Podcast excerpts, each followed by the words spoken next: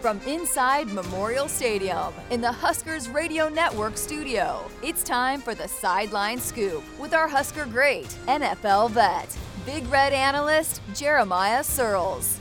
Here's your host, Jessica Cootie. Well, we are back. We told you we wouldn't be gone forever. The Sideline Scoop, we got a special edition. Jeremiah, where you been, buddy? I've been I've been all over the place. I mean, since Christmas time, I've been traveling like crazy. I was in Texas for four days for the College Gridiron Showcase. I was in Orlando for the Hula Bowl.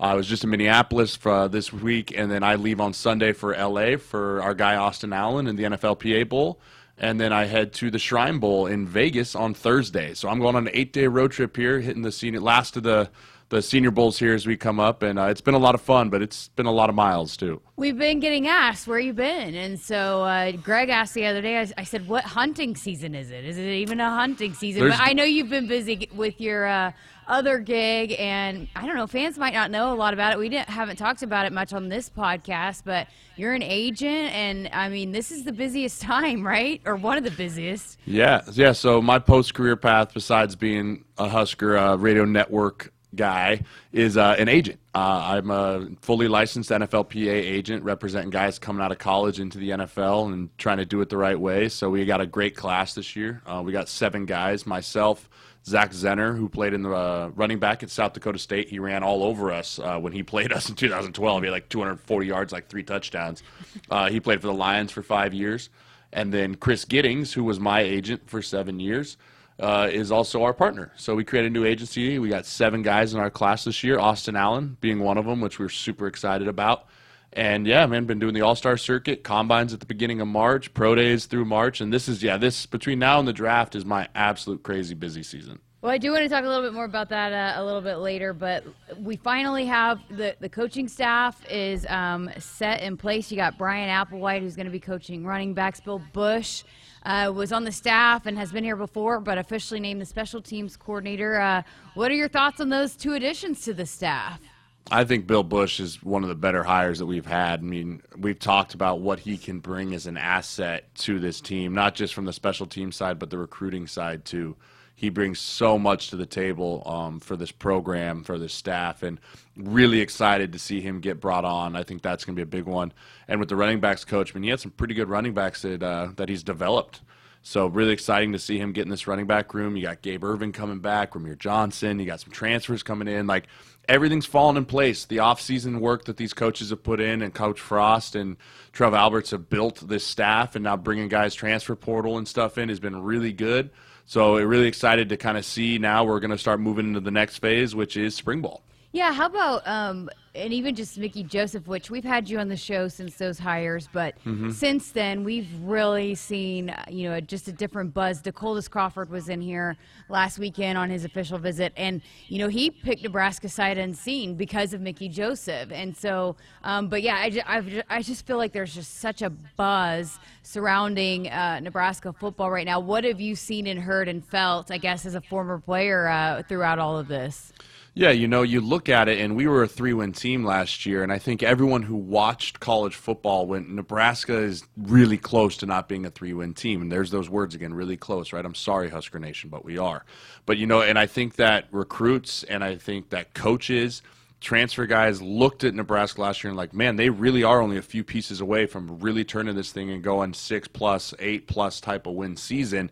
And we went on that path, right? Coach Frost and everyone went on that path at the very end of the season of, hey, we, we have one year really, like, right? Coach Frost kind of signed a one-year prove-it deal, which guys do all the time, which I loved the competitor in him that did that. And he's put it all out there on the table. Everyone's coming. We're putting the pieces together. And I do. I think there's a buzz. There's an excitement. And we just have to be careful to manage expectations, as always. But I do think the expectation is going to be a winning season next year. And I don't think that's an unrealistic expectation. I think that's a great goal to start with. And if that means six, seven, eight, whatever it might be, it's just it's going to be better than three or four, in my opinion, next year because of the pieces that are falling into place in the offseason. All right, let's uh, hit on some of the portal guys that we yes. can uh, officially talk about. And, I mean, obviously we got to start at quarterback, right? And uh, Casey Thompson, Chubba Purdy. But two quarterbacks in the portal. Uh, in the portal, how uh, how big is that to get two guys? Yeah, I mean Casey Thompson, man, he was one, he was one of my go-to. When I saw he went into the portal, I was like, man, that's got to be the guy Nebraska just puts the bullseye on and says, that's our dude. Watching the way he played in the Big twelve, seeing the way he can throw the ball, the way his mobility is, too, I think that's a big part of Scott Frost's offense is having those mobile quarterbacks, the creating quarterbacks can do things with their legs. Super excited about him. But then you bring in Purdy, too, who's got a lot of football under his belt. I mean, guy's going to be a phenomenal player. And, I mean, don't write him off. You think he's coming here to be the backup? That dude wants to start, too. There's going to be some great competition in that room. And then you throw in Logan Smothers.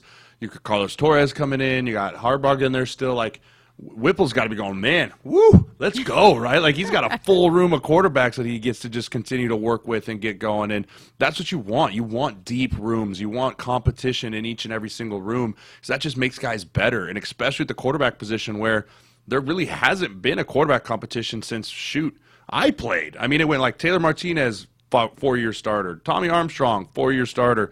Tanner Lee, one-year starter. Adrian Martinez, four-year starter, right? There hasn't been this competition where guys are coming in and being pushed, and it's really going to make every rep, every rep matter in the spring, every rep matter in fall camp, so that we can really see who's the best guy for the job. And I'm really excited to follow that battle. Yeah, and I mean, obviously it is. It's a competition. Nobody's won the job yet, but Casey Thompson comes in and has played a lot of football and, you know, has been a starter before. And, you know, with the leadership aspect of things that Adrian has provided, I think it's important to get a, a older guy that could step into that leadership role, especially with so many key leaders, you know, being gone from last year. But, you know, we've heard so many stories of, of Casey Thompson, you know, already kind of trying to, you know, not, not come in and, and do too much, but just step into that role. I mean, I saw him yesterday. He's already out there. I mean, he's he's throwing balls with, with receivers, and uh, we're hearing some other stories of some of the things that he's trying to do to kind of get acclimated and get to know his teammates. When you think about what Adrian has provided for so long on that leadership front, how important is that for, for these Q Bs to kind of get in and maybe try to step into that a little bit? Yeah, it's going to be really important for both these quarterbacks, because whether you're new or not, if you want to be the starting quarterback, you have to be a leader. It's one of those intangible things that if you're a baller at quarterback, but you can't lead the other ten guys on the team, or even the other fifty, forty guys that are dressed that are playing on game day, sometimes you can just kind of fall through. And I think that that's a, a huge quality that he, I've heard talked about him. I'm excited to see him implement it with these teams, and you nailed it. I mean, Austin Allen's gone. Damian Daniels is gone. Cam Taylor Britt's gone. I mean, there's your captains, right? Your captains are gone. So you're looking for new guys to step up, that not just on the football field, but in the weight room and conditioning and off the field, in the locker room. Who's going to be the voice of, hey, get behind me, put it on my back, let's go forward? And I think Casey Thompson could absolutely be one of those guys. How about the uh, lineman, the offensive lineman, Hunter Anthony uh, from Oklahoma State? He actually played in the bowl game and was in the por in the portal, which I think says a lot about him. But have you seen much of him? But how big can that be as well, just providing some, some experience in, into that O-line room? Oh, you mean splits boys? I mean, the old, the old split boy there. Yeah, I wasn't a huge fan of that picture, but I hope he can block guys. Um, I think, I think uh, again, you get a guy that brings an experience to an offensive line room that's really lacking experience. They graduated their most experienced player in Cam Jurgens, who's chasing it to the N F L. And you're looking for experience in that room. You got a new coach with Rayola in there, too, who's running his room for the first time. You, anytime you can bring in guys that have played a lot of football and have meaningful reps and meaningful games under their belts, it's really going to help. I'm curious where they try and put him. I think he's a guy that can play a bunch of different positions from what I've like kind of watched briefly of him. But I'm excited to kind of see where he sticks out in the spring, because we're going to need some guys, right? I mean, I think Turner Corcoran's a guy that I would like to see maybe play a little center. I think that's a guy with Teddy Prohaska coming back to be the left tackle. I'd like to see maybe Turner bumps inside. He's super athletic. He needs to get a little stronger, but I think that he's a candidate for that. Maybe Nuri bumps inside. And then the number one guy I'm really excited for in the O-line room uh, is Henry. Henry Litovsky, man. I, I've heard nothing but phenomenal things about that kid, and I'm really excited to see him get his opportunity to ch uh, chase that starting job. So uh, we have gotten a lot of questions, um, you know, since Cam Jurgens has announced that he was going to the N F L. Who's going to play center? And, you know, probably, again, it'll be a, a competition, and we'll see. But um, what, what's that process look like for a guy, like you mentioned, maybe if it's Turner or whoever it might be, that's played on the line and has been playing on the line, but maybe making that switch to playing center? Yeah, it's a huge switch, and especially with a new quarterback. The quicker they can find a starting center, the faster that center and whoever the starting quarterback is can start building that relationship. The center-quarterback relationship is sacred. I mean, you guys have to be one brain working together on so many different fronts. And that's why I think Cam and Adrian were basically so close that when Adrian left, I think Cam was like, I don't want to do this again with another quarterback for one year. So, I mean, if you're looking to move a guy to center, you're looking for, hey, who can athletically fit what we need them to do in our screen game and our outside zone scheme, and who can be a leader of those five guys up front. Trent Hickson's a guy that comes to mind. He's played some football. Nuri's a guy I'm sure could snap the football as well. Turner Corcoran. But a lot of that is just who can consistently get the job done week in and week out as far as what it takes to play the center position. And when you got guys that are transferring from guard to center, it's not as drastic. But center to tackle, center to or tackle to center can be a little bit harder of a change. But I do think that with Turner being a younger player still, I mean, only really one year of starting under his belt, he still has a lot of development in his game that it wouldn't be a drastic shift to jump him inside this early. Any other uh, players uh, that really kind of uh, you're excited about in the portal that we should hit on? Um, not, not really. Um, to be honest, I haven't followed it a ton. Uh, yeah. Once spring ball, once spring ball gets rocking and rolling, I tell Gray all the time, like, if you're not on the two deep, I really don't care who you are. um, I love you guys all, but until you prove to me you can play, like, you're just another guy in the crowd. So I'm excited for spring ball to get rocking and seeing the emergence. I always love spring ball when you have that guy who nobody really knew, or maybe a coach mentioned one time, but he just has a fantastic winter conditioning and then just leaps the depth chart in spring. And you're like, whoa, who's that guy? Right? I think we'll see some of that this year.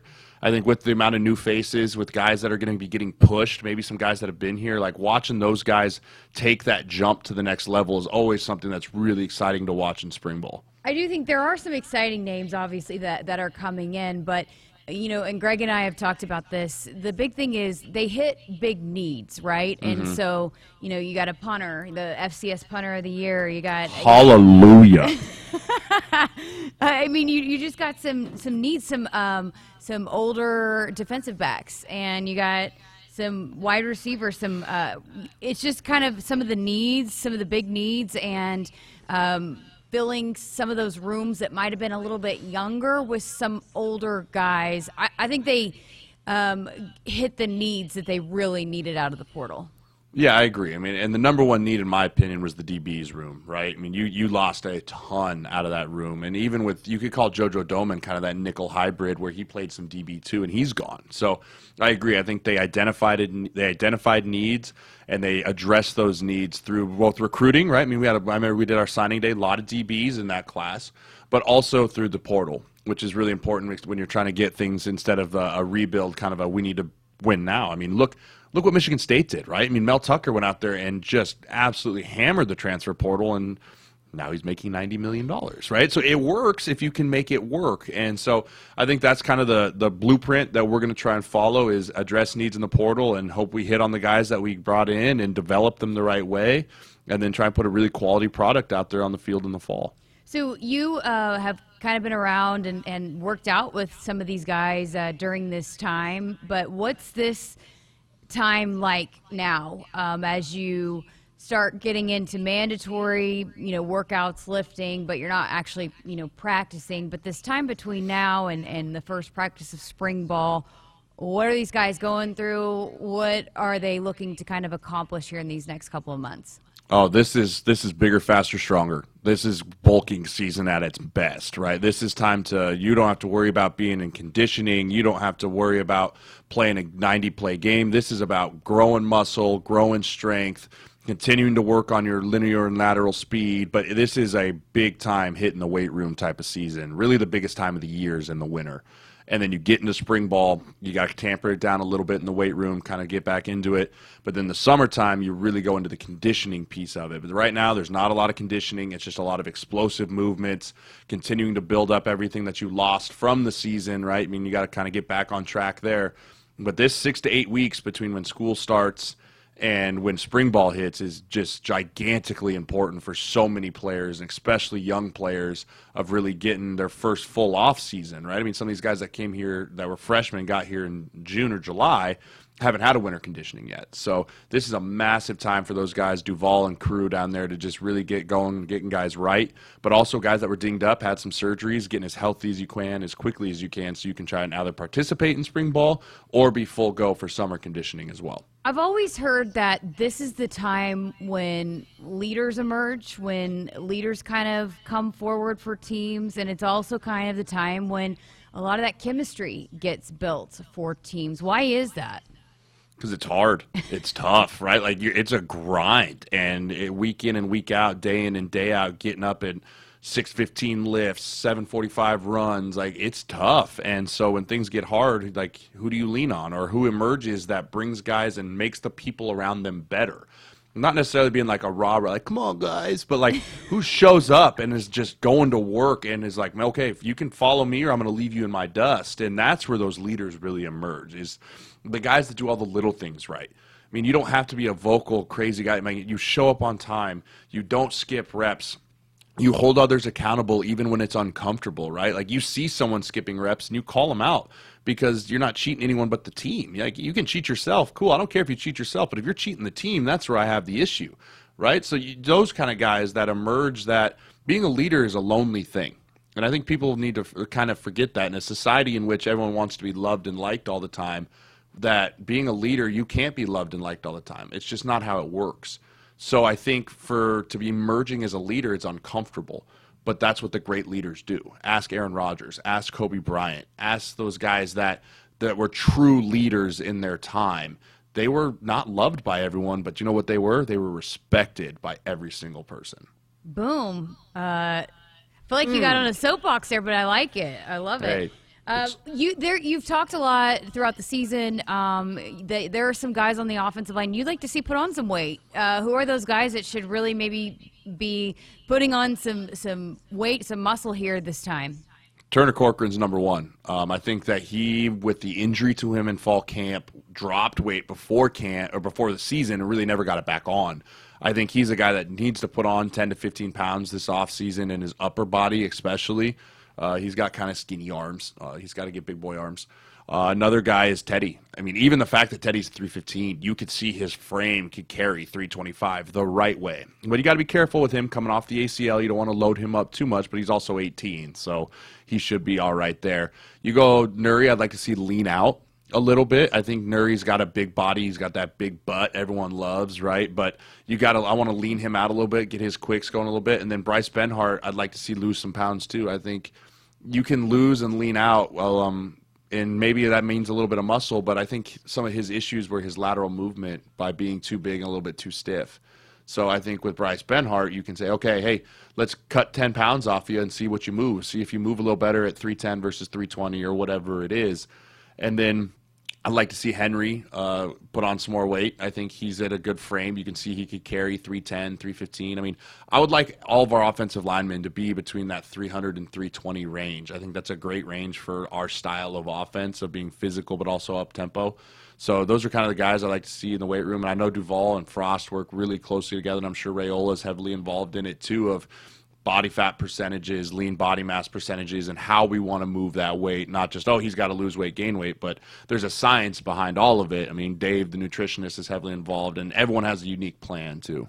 All right, let's talk uh, some of those guys that um, you know, are going to the next level, hopefully going to get there. Uh, this is kind of a crazy process. We had JoJo on a, a couple weeks ago or last week, and I know he's healing, but um, it's kind of a, you mentioned it, I mean, it's a grind for you, but it's a grind for these guys because, um, you know, you just kind of don't really know what the future holds, but you got to just take it day by day and, and really attack that day.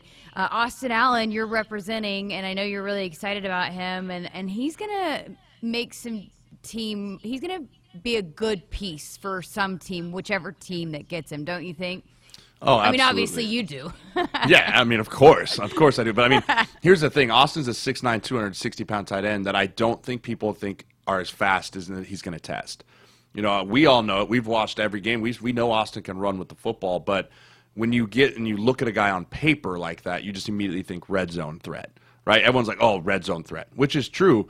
But I think Austin's more of an every down tight end. I think he can do it all. He's blocked from every position. He's played a ton of football. And so I really think he can be going to this. He's at the N F L P A game that starts on Sunday. And I really think he's going to open a lot of eyes from a lot of people with his blocking ability and his ability to run a bunch of different routes and from different spots on the field. And so, yeah, I'm really excited for him. And what about Cam Jurgens? Where do you kind of see his potential maybe in, in this draft this year? Yeah, Cam... So Cam's one of those guys that teams are going to write him off instantly because of his size, and other teams are going to vault him on their boards because of his athletic ability. He, he's unique.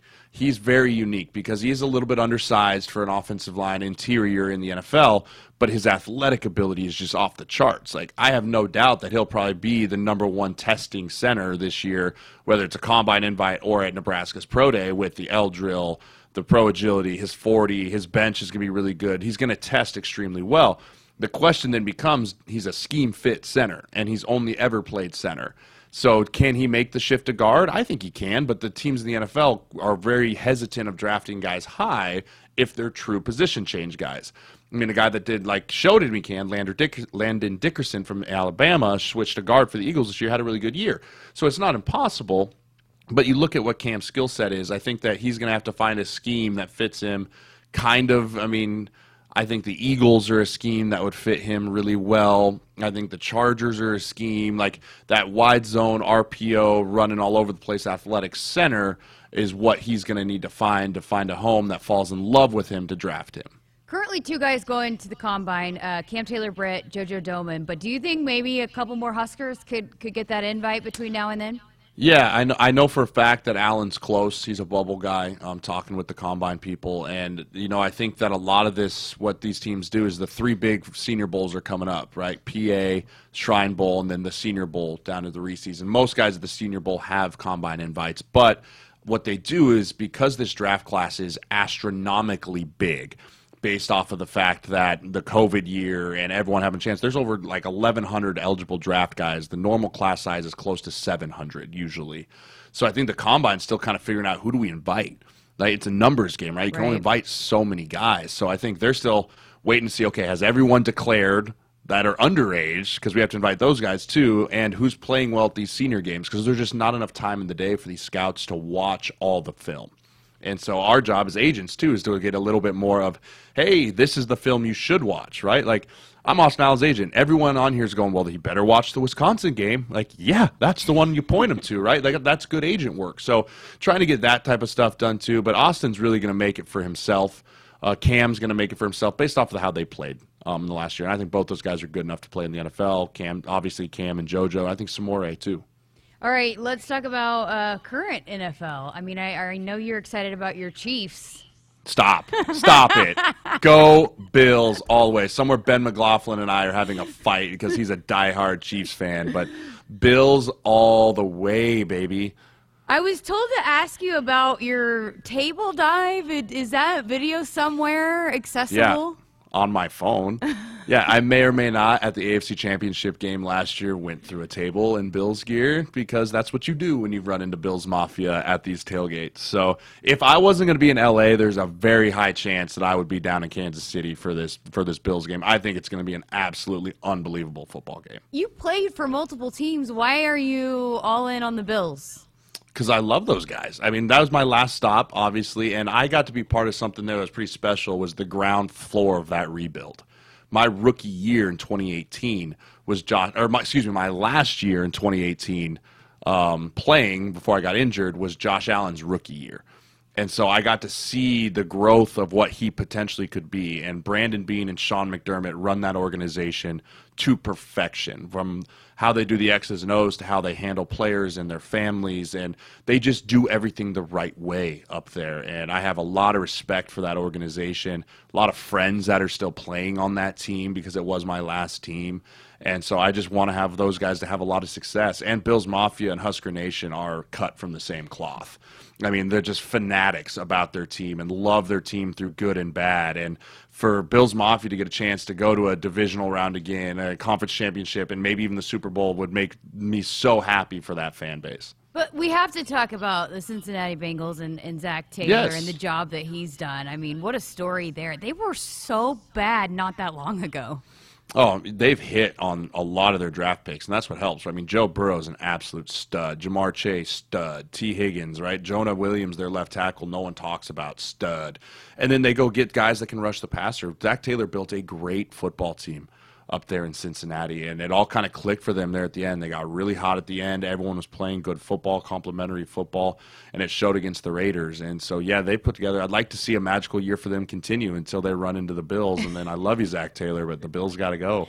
I think I'm going to jump on the uh, the Cincinnati uh, bandwagon for the rest of the way. Of course you will. Why not? Against me. If you're not for me, you're against them. I'm definitely not going with you and the Bills. Why? You're probably you, you and Ben are gonna jump on the Chiefs. That's what you're gonna do. You're gonna go Bengals, and then they're gonna lose, and then you're gonna go, oh well, the Chiefs. The Chiefs are the Chiefs are good. By the way, I mean you didn't even congratulate me on my winning season of picks.